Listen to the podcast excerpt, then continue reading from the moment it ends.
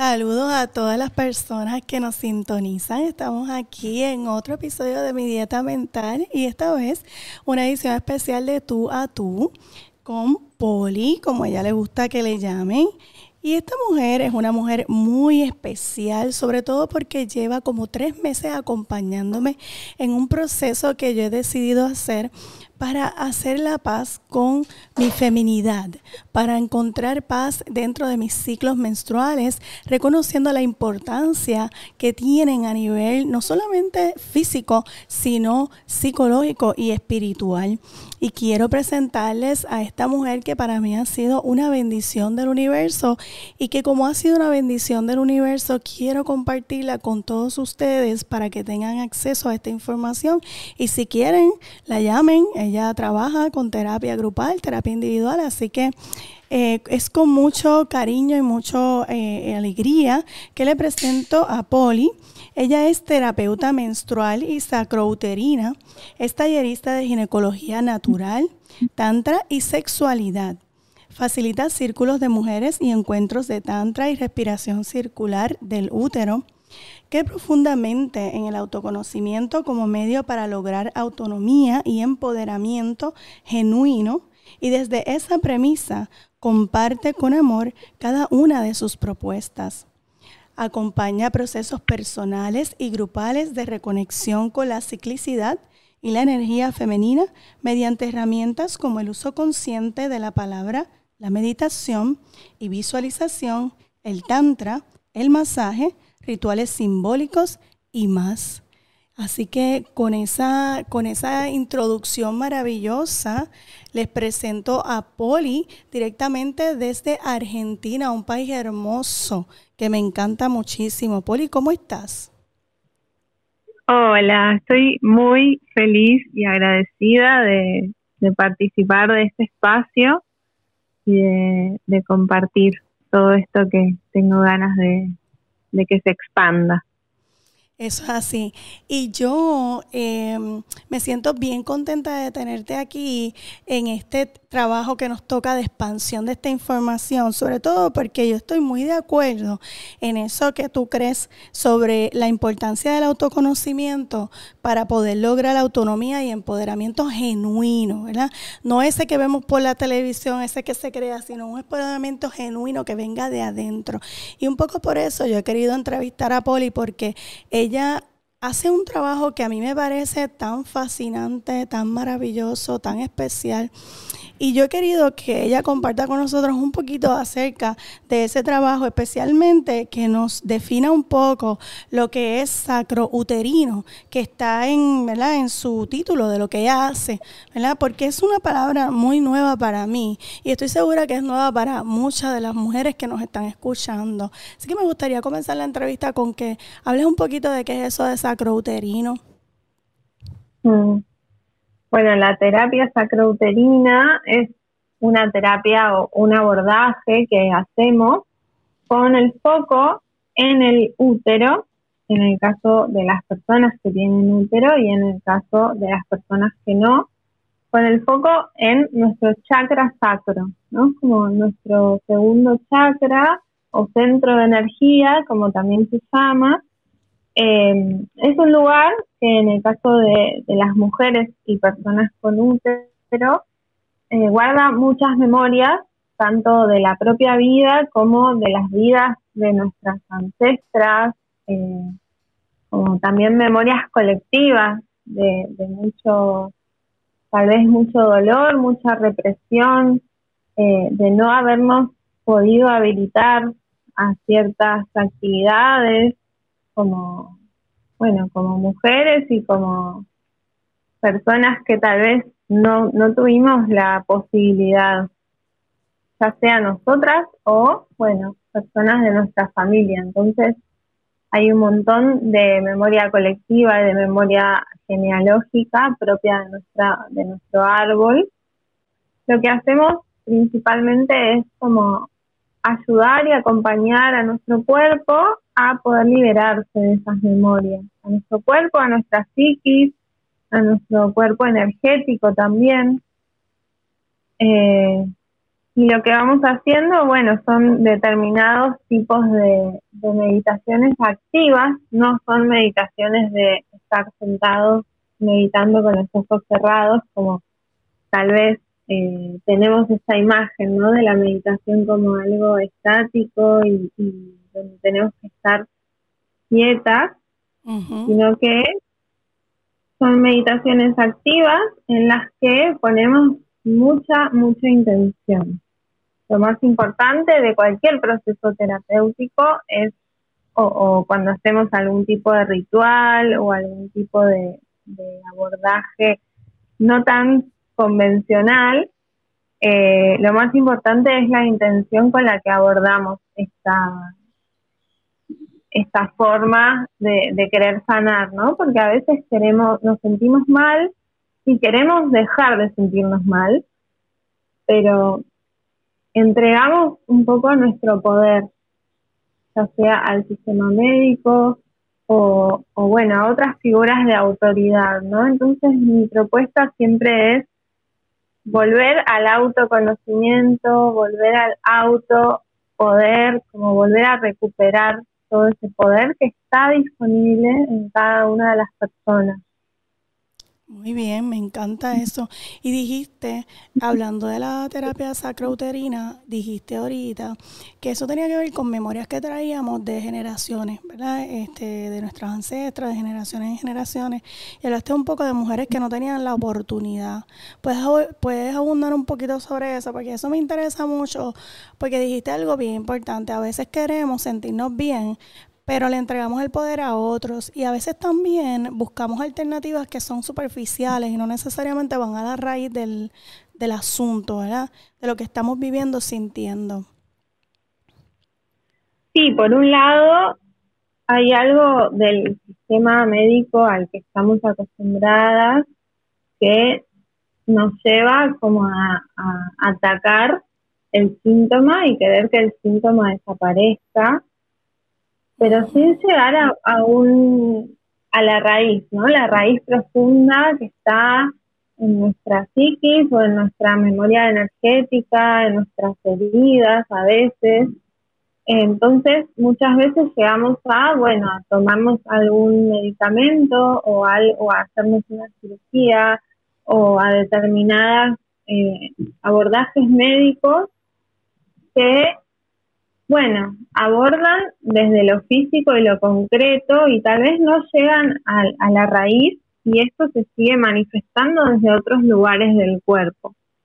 Y con esto no, no quiero decir que, que odio o que estoy en desacuerdo con los médicos, sino que podemos trabajar en conjunto con el sistema médico desde un lugar de, como de autoconocernos y de llegar al médico con una determinada información, poder entrar en contacto con, nuestro, con nuestra sabiduría interna y, y poder tomar de la medicina que conocemos, ¿no? La medicina alopática, poder tomar lo que nos sirve y poder acompañarnos desde otras medicinas, tal vez no tan eh, tradicionales, eh, como complemento, ¿no? Como trabajar en conjunto con, con el... Sí, una cosa más holística, una cosa que más holística, claro. ¿no? sí, poder, poder integrarlo todo. Y esto de que te comentaba, de que por ahí en algunos momentos no fuimos habilitadas. Em, como mujeres hemos tenido mucha represión o muchos, em, muchas cosas que no, no hemos podido hacer, ¿no? y, y, bueno, ahora estamos pudiendo hacer un montón de cosas que nuestras madres, nuestras abuelas no, pero a veces, aun cuando tengamos la posibilidad, no lo tenemos habilitado internamente, como todavía no lo vemos. Exactamente.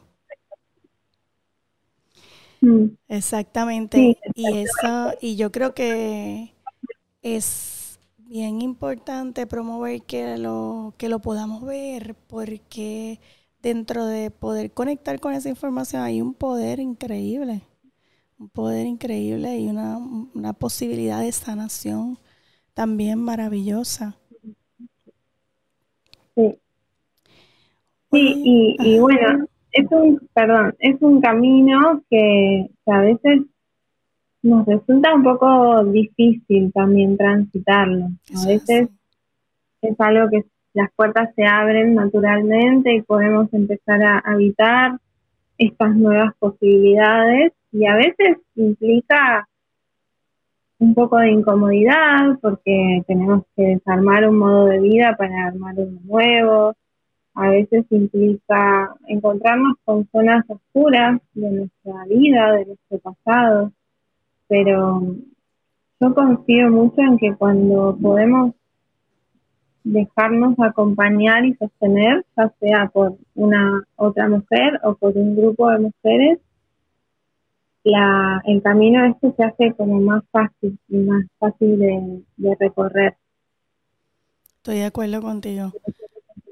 Y creo que es una, ¿verdad? Para mí es una invitación a las mujeres a, dejarse apoyar y ya en vez de competir, ¿verdad? Ser, eh, ser apoyo unas para otras. Te pregunto, yo mm. tengo una curiosidad desde que empecé a hacer el trabajo que empezamos eh, hace varios meses atrás. ¿Qué te motivó a entrar en este mundo del autoconocimiento femenino si es que, verdad, ya no venías con una tradición de hacerlo eh, familiar? ¿Qué te motivó a hacerlo? Mm. Eh, no, no, no vengo de una familia donde esto esté muy habilitado. Eh, a veces me, me, creo la oveja negra con esto.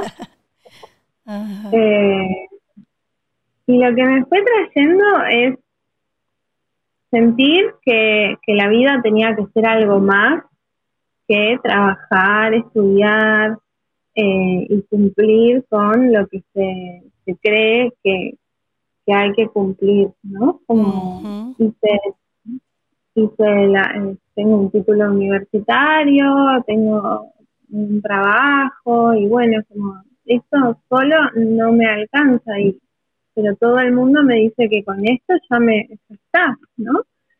Entonces empecé a, a buscar, durante un montón de tiempo busqué y busqué y experimenté con, con distintas cosas, ¿no? Como con danzas, con prácticas, con haciendo yoga, bailando tango, estudiando fotografía, como hice un montón de cosas hasta que llegué a, a esta a este descubrimiento eh, de que mi cuerpo hacía lo que yo le pedía, pero sin una presencia y sin una conciencia.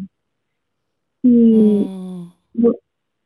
durante 10 años estuve tomando pastillas anticonceptivas y, y siempre fue como muy normal para mí, muy natural, como esto es lo que hay que hacer también. Hasta que un día eh, mis hábitos empezaron a cambiar naturalmente, como a querer comer un poco más saludable o, cuidarme desde un lugar de salud, ¿no?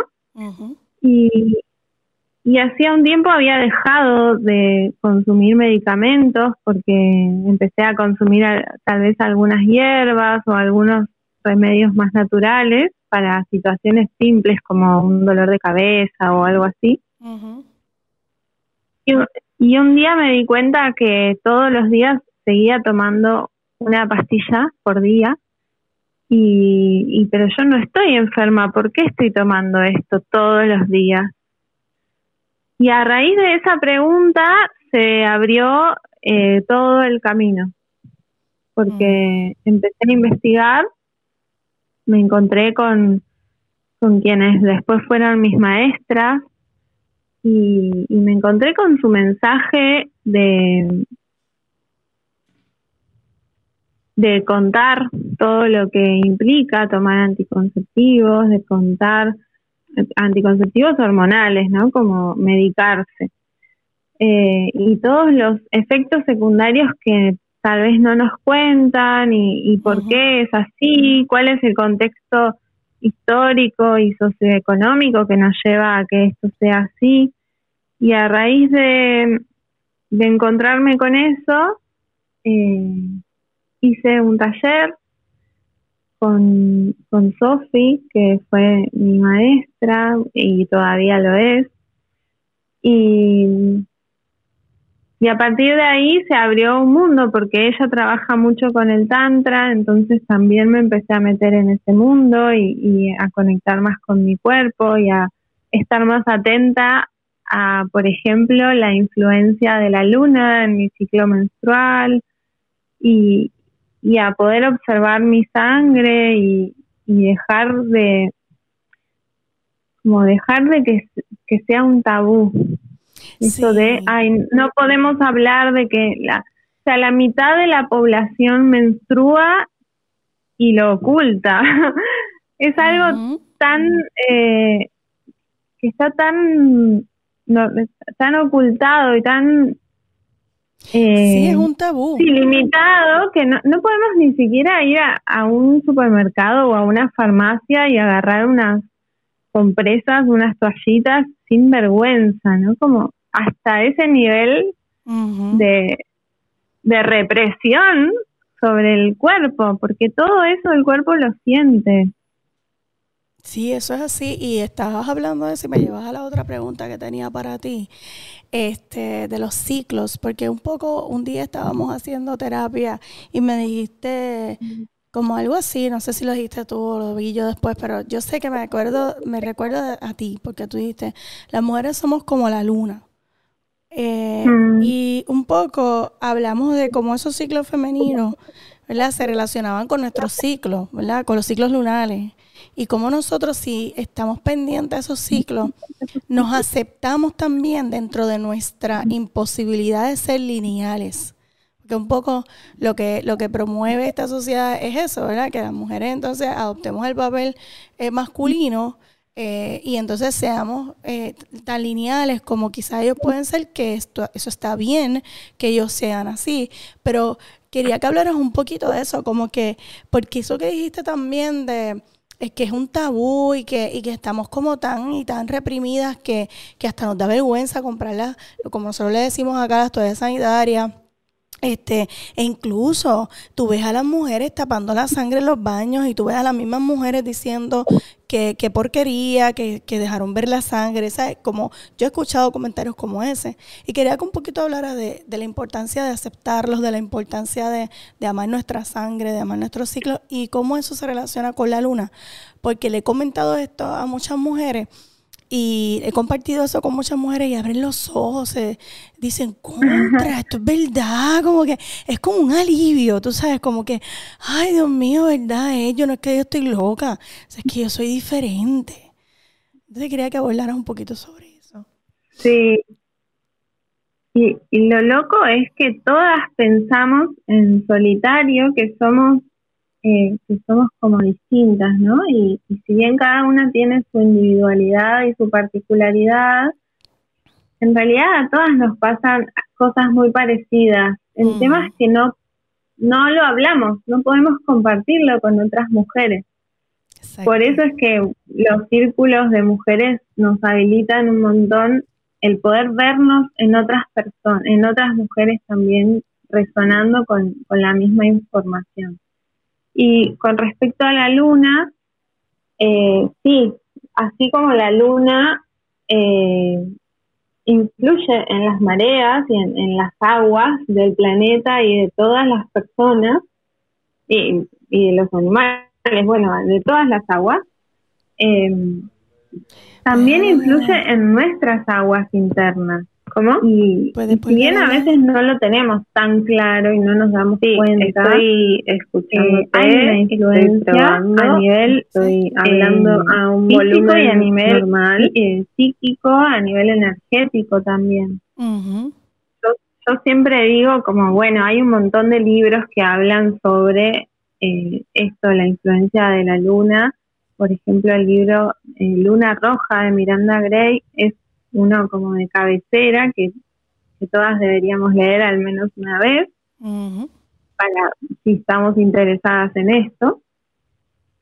Pero más allá de la información que traen los libros, lo interesante es que cada una pueda hacer su propio camino. Por eso es que es, bueno, siempre estoy invocando al autoconocimiento, porque no es lo mismo que alguien te cuente cómo funciona o cómo influye la luna, que vos puedas hacer tu propio registro y puedas observarte a vos misma, porque a cada persona le influye de una manera distinta.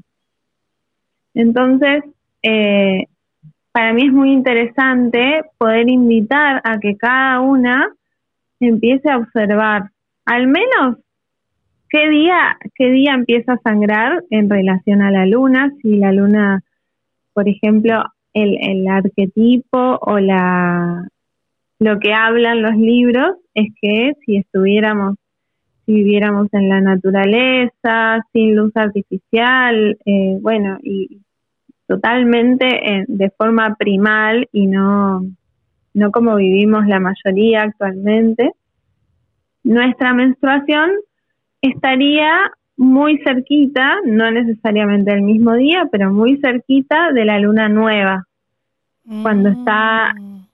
el cielo está oscuro, la noche está cerrada, eh, ahí estamos como con la energía hacia adentro, con como más introspectivas y en ese momento, según los libros, estaríamos menstruando. Pero a veces nos a veces nos pasa que menstruamos en luna llena y la energía es muy distinta de menstruar en luna nueva que en luna llena. Cuéntanos un poco por ejemplo, Por ejemplo, en luna nueva probablemente haya como mucha más profundidad, eh, que haya, puede ser mayor irritabilidad o, mayor eh, necesidad de estar sola, menos eh, posibilidad de estar complaciendo al, al, entorno.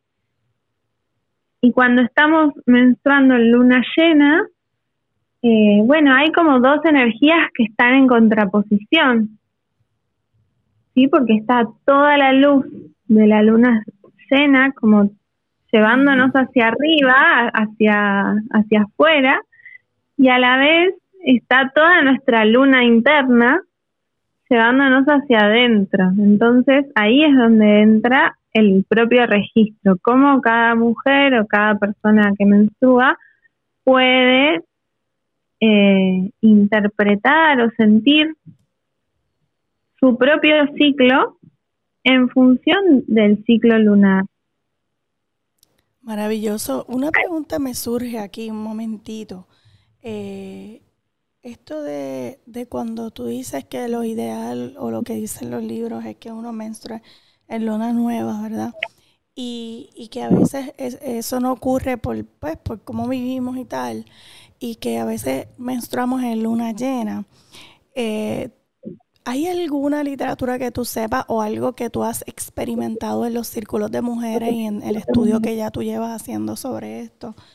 Eh, ¿De qué razones podrían influir en que las mujeres eh, tengan esa menstruación en luna llena? Sí, primero decirte que en, así como vivimos, tenemos el ciclo, el, sangrado en cualquier momento del ciclo lunar. No necesariamente es en luna llena o luna nueva. Esos son ejemplos que, yo puse, pero también menstruamos en luna creciente, en luna menguante, entre medio también. Eh, y, y, las razones para esto, bueno, es que estamos bastante desconectadas de la naturaleza el hecho de tener eh, computadoras, eh, celulares, estar todo el tiempo con un montón de estímulos, quienes vivimos en ciudades grandes, eh, vivimos bajo mucho estrés o, siempre apuradas, tenemos un montón de, estímulos que nos mantienen en un estado de tensión. ¿sí? Y eso sumado a el tipo de alimentación que tenemos, muchas comemos azúcar, harina, alcohol, carnes, muchos productos procesados. Entonces nos fuimos alejando un montón de la naturaleza, ¿no? De, de, de hace mil años o incluso más, como yendo a, algo mucho más primal. Eh, entonces, bueno, ya en este momento de, nuestra evolución no estamos tan alineadas con la luna. Pero sí es verdad que cuando empezamos a prestar atención, algo empieza a cambiar. Eh, hay algo que empieza a, ser más sutil y, más como empezamos a tener un registro más real de lo que nos pasa. Y sobre la bibliografía, el libro este que te decía, Luna Roja, habla, ella lo llama el ciclo de la luna roja y de la luna blanca. Eh, y ahí, bueno, está un poco más desarrollado esto. Ok. Pero Sí, la, la invitación o la idea es que cada una pueda ir conectando con su con su propio ciclo personal, porque si no, nos vuelve a pasar lo mismo que nos pasa con el médico, que decíamos al principio. Al final le terminamos dando como ese poder al libro o al, a la terapeuta y, y la invitación, al menos de mi parte, siempre es volver a, conectar con una misma. Y, y sí hace falta tal vez un acompañamiento o un grupo o algo que sostenga y, y, facilite ciertas herramientas para llegar ahí. Pero, pero siempre partiendo desde la propia experiencia, desde el propio sentir y de, de validarse todo eso que nos pasa. Porque a veces llegamos con la pregunta de si tal cosa que sentimos o que nos pasa es normal. Y si, nos está pasando, es, es lo que es. Exactamente. podemos abrazar eso tal como es. Me encanta eso de lo que es, porque a veces en, en, nuestra costumbre, como ponerle, tú sabes, como clasificarlo todo, en bueno y malo, en normal o no, anormal.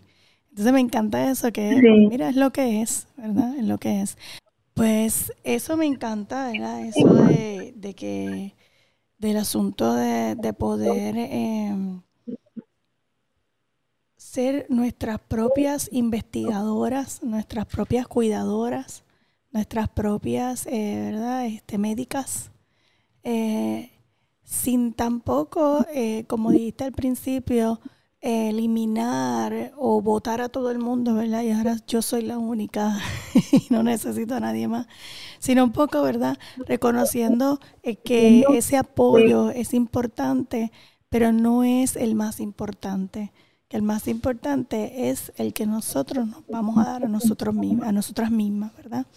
Y un poco eso me gusta mucho, me gusta mucho. Eh, eh, cómo lo traes porque me parece una invitación genial y, verdad, eso que dices que, que cuando uno lo empieza a experimentar es cuando de verdad uno se da cuenta de los cambios que uno empieza a tener, que son cambios siempre bien favorables, aunque como tú dijiste al principio, pues, a veces uno pasa por la parte de la oscuridad y lo, y lo fuerte que son estos procesos porque no son este color de rosa es después que lo vives, no quieres volver atrás porque el resultado es tan bueno que realmente es, es, algo que, para mí eh, es un regalo poderlo acceder y es un regalo poderlo eh, compartir y, tener disponible en, esta, en este momento histórico que vivimos.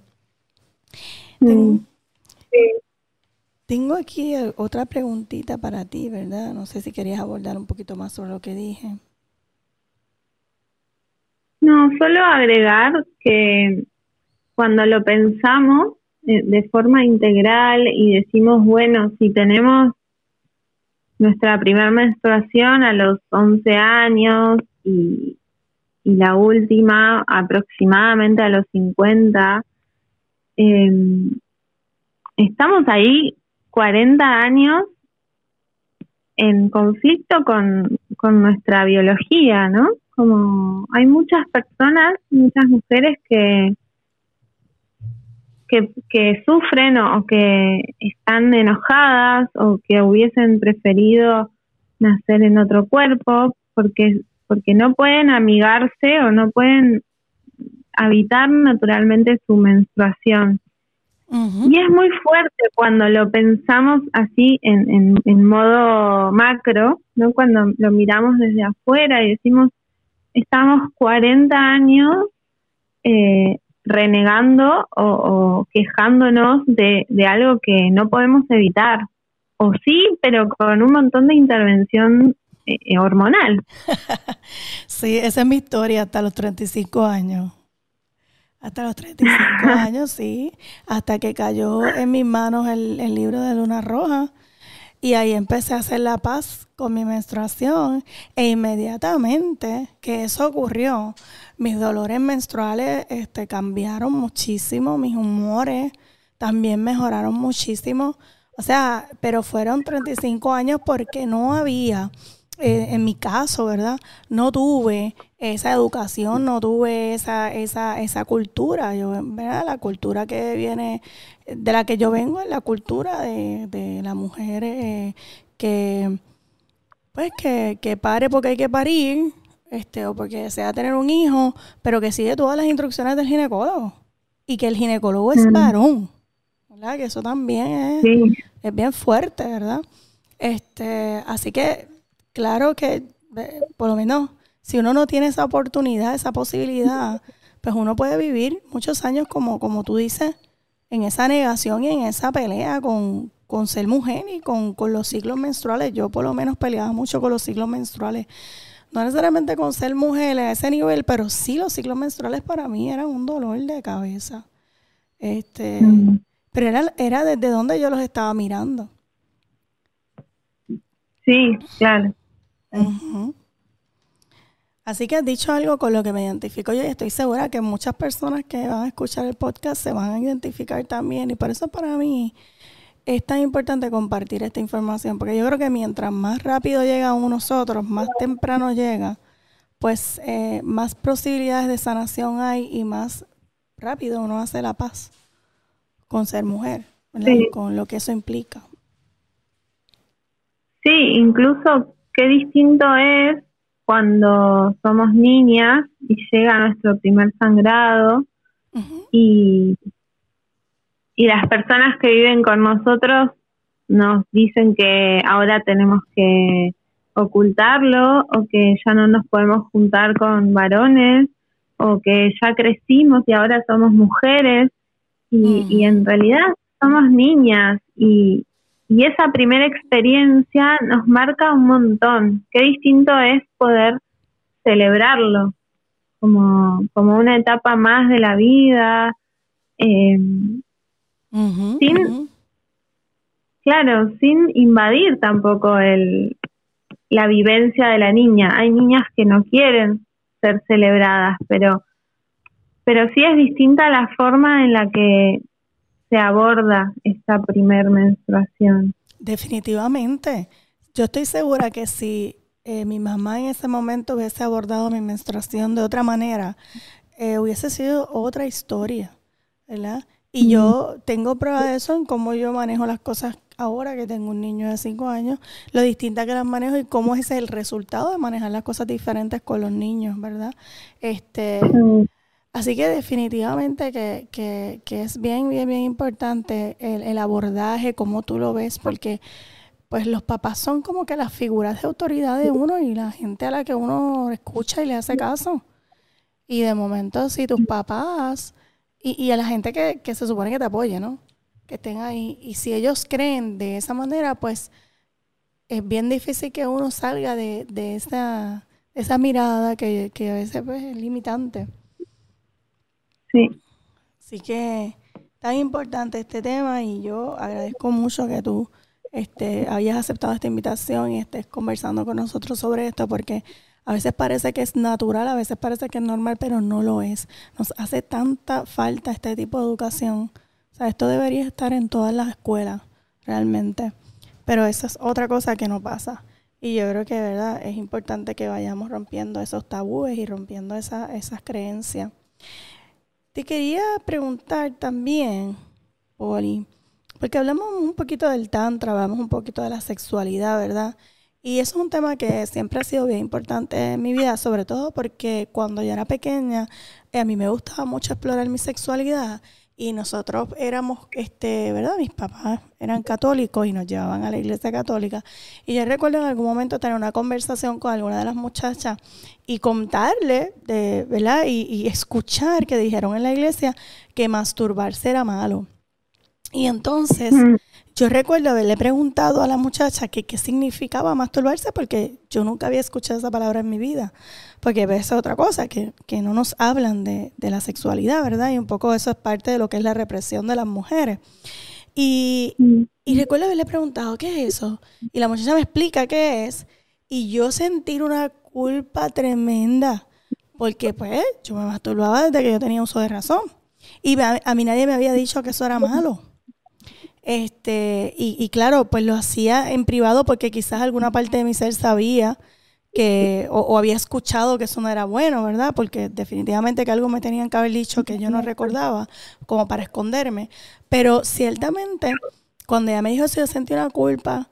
Y un poco yo quiero que tú, ¿verdad? Nos hagas esa invitación este, a las personas que te están escuchando de cómo nosotros podemos explorar más nuestra sexualidad y cómo romper esos mitos sobre la masturbación también, porque eso es parte ¿verdad? importante de nosotros, no relegar nuestra sexualidad al hombre, al hétero, a la penetración o a un otro. No solamente al hombre, sino a un otro, a una otra. ¿Me, me sigue? Sí, sí, sí. Como tenemos, eh, cuando pensamos en sexo, esa palabra nos lleva a un determinado tipo de imagen donde seguramente hay dos o más personas, donde hay una penetración sucediendo y, y, nos queda como muy corto pensar en, en esto solamente como en el contacto genital, en, en, determinado tipo de posiciones o de coreografía. Nuestra psiquis también está muy bombardeada con imágenes sexualizadas, ya sea en la publicidad, en los medios, y ni hablar de que, bueno, como a muchas personas no se nos ha contado nada en nuestra niñez sobre sexualidad, eh, casi siempre terminamos buscando a escondidas y llegamos llegamos al porno o a imágenes pornográficas, ¿no? Como a, revistas o imágenes en esa época. Ahora Internet ha, hecho como, ha abierto un montón de, puertas y bueno, eso tiene sus pros y sus contras también. Pero hemos llegado a estas imágenes eh, muy pornográficas, muy, muy explícitas y muy...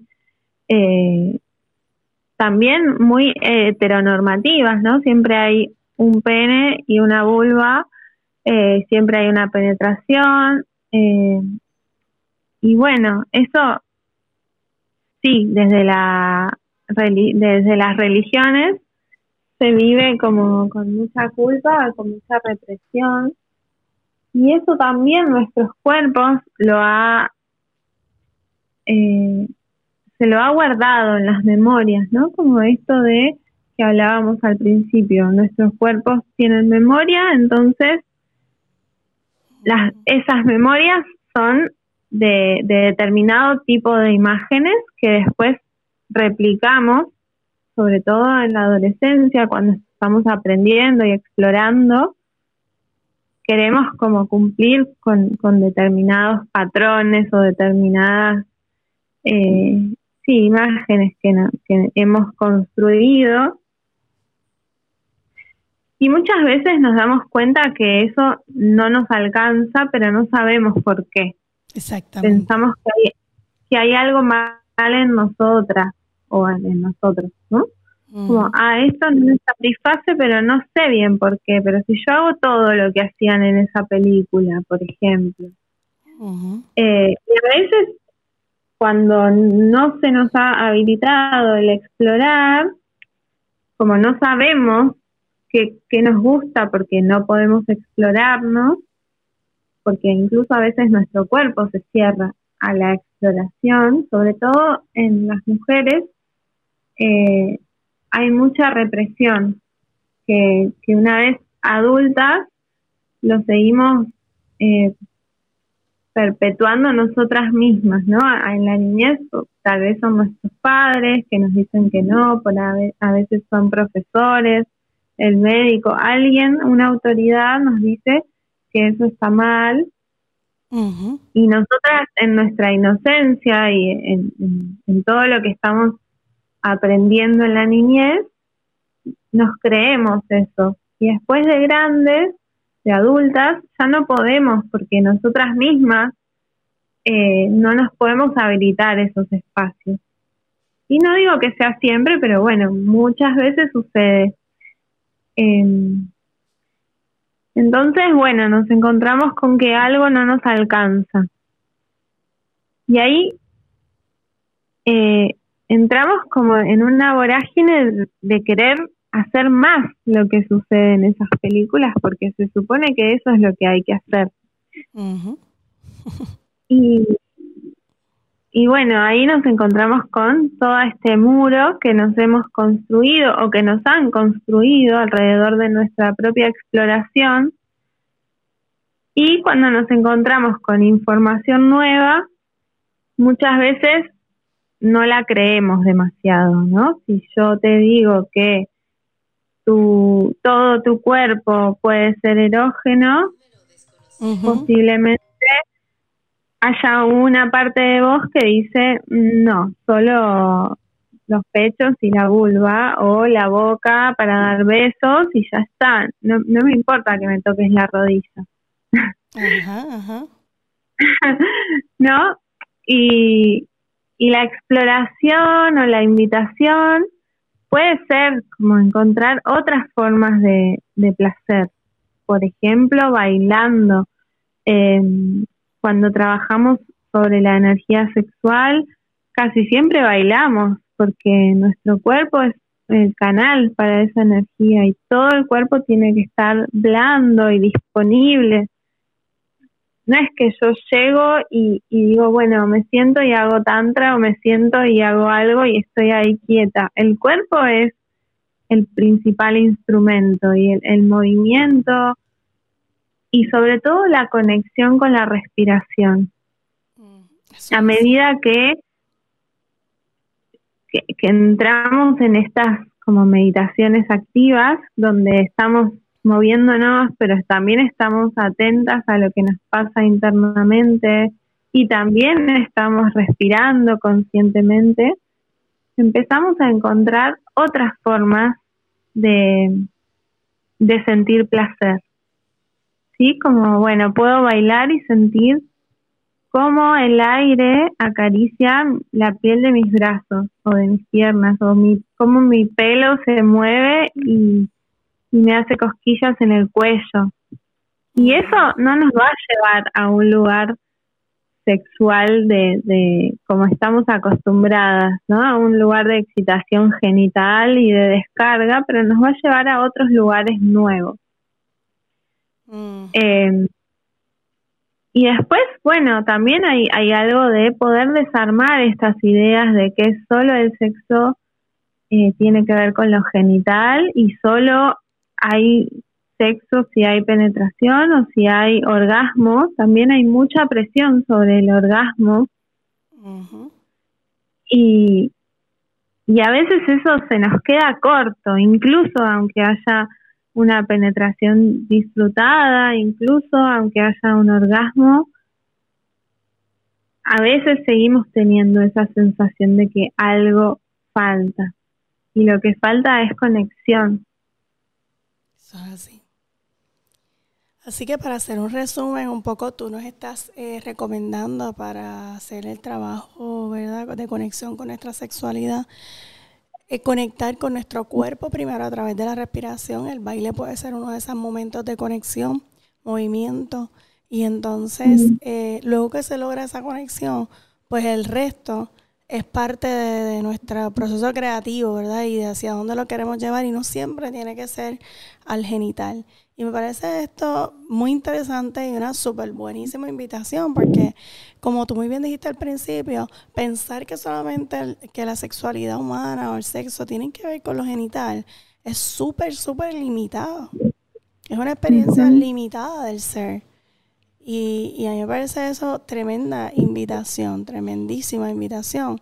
Y sobre todo, ¿verdad? Para, para en, este, en este camino de romper con los tabúes también y de romper con esas creencias limitantes que muchos nos, nos creamos en nuestra mente. Así que... Sí.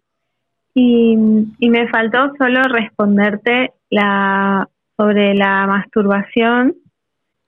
Eh, también hay una como una invitación de tocarnos desde otro lugar, ¿no? Si, tenemos algún tipo de limitación o de sí, o de vergüenza o, de sentimiento de culpa o algo que nos impide masturbarnos, eh, podemos entrar en contacto con el cuerpo desde otros lugares, no hacernos caricias, no hace falta ir a, la, a los genitales, sino darnos un masaje, darnos una ducha calentita y sentir la piel mientras recibe las gotitas del agua, como poder conectar con los sentidos desde otro lugar para ir contándole a nuestro cuerpo que puede sentir placer, que, lo estamos habilitando, que le estamos dando el permiso para sentir placer,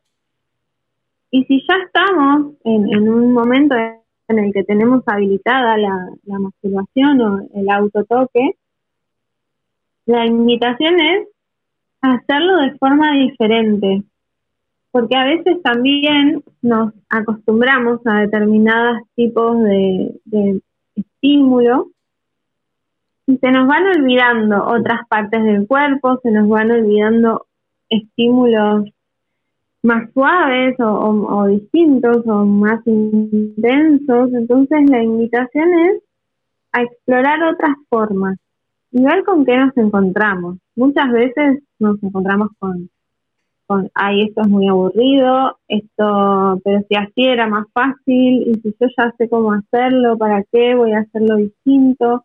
Y en realidad es una forma como de de crear nuevas conexiones neuronales, nuevas vías o nuevas rutas de placer en el cuerpo.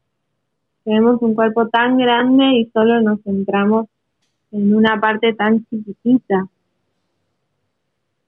Eso es así.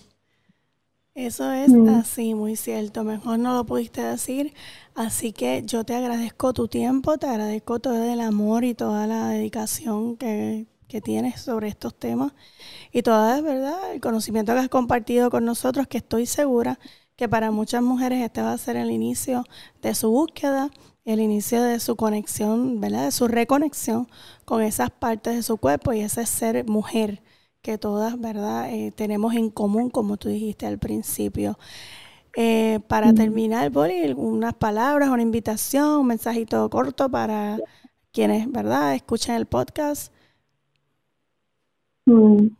Bueno, para terminar, primero mucho, mucho agradecimiento por, por la invitación, por estar acá, también por poder darnos este tiempo para escuchar y, recibir este mensaje.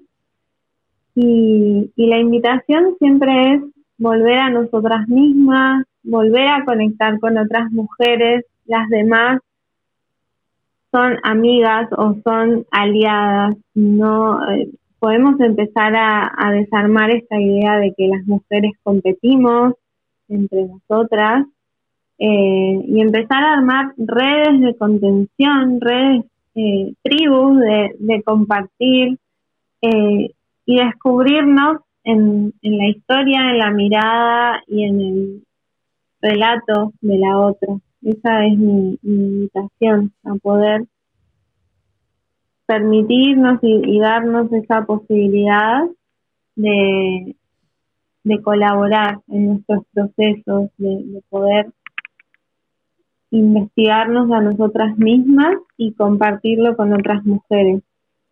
Y bueno, yo tengo algunas propuestas que van de, de esa mano, de, ya sean círculos o, terapias, también dejo ahí abierta la posibilidad a, ser contactada por quien quiera ser acompañada desde este lugar más amoroso e integral. Pero si no, cada una puede ir encontrando también sus redes de contención. ¿Dónde te pueden conseguir si a la gente le interesa vivir la experiencia que yo estoy viviendo contigo, que es fabulosa, y, y, estar acompañada por una persona tan sensible como tú? ¿Dónde te pueden conseguir? Eh, estoy en Instagram y en Facebook como Mujer Mumukshu. Eh, imagino que lo vas a escribir, porque tal vez no, es tan fácil. Eh, me encuentran ahí o si no también en mi web y bueno, trabajo de forma online, así aún estando en Argentina. Eh, hacemos red con mujeres de todo el mundo. Eso es así, yo trabajo con ella desde Puerto Rico y ha sido una experiencia maravillosa, tan maravillosa que tuve que entrevistarla para mi podcast. Así que... Gracias. Así que ya saben, vamos a escribirlo, vamos a escribirlo en el podcast abajo para que lo puedan conseguir, ¿verdad? Y entonces eh, también tú tienes unas meditaciones a través de Spotify que yo las disfruto muchísimo, así que la pueden conseguir también. Es eh, Mujer Mumukshu, ¿verdad? ¿Lo dije bien? Sí, sí, sí. Sí, están en Spotify y en YouTube también. Ah, en YouTube también. Ah, pues mira para allá. Tenemos un montón de opciones para conectar con Poli a distancia. Así que muchísimas gracias, Poli. Me estoy ya despidiendo de tu hermoso ser y nos veremos pronto y espero que muchas de ustedes se motiven a conectar con su cuerpo y contacten a, a Poli para que sea su acompañante. Muchísimas gracias. Muchas gracias. Gracias. Linda tarde por allá, por Argentina.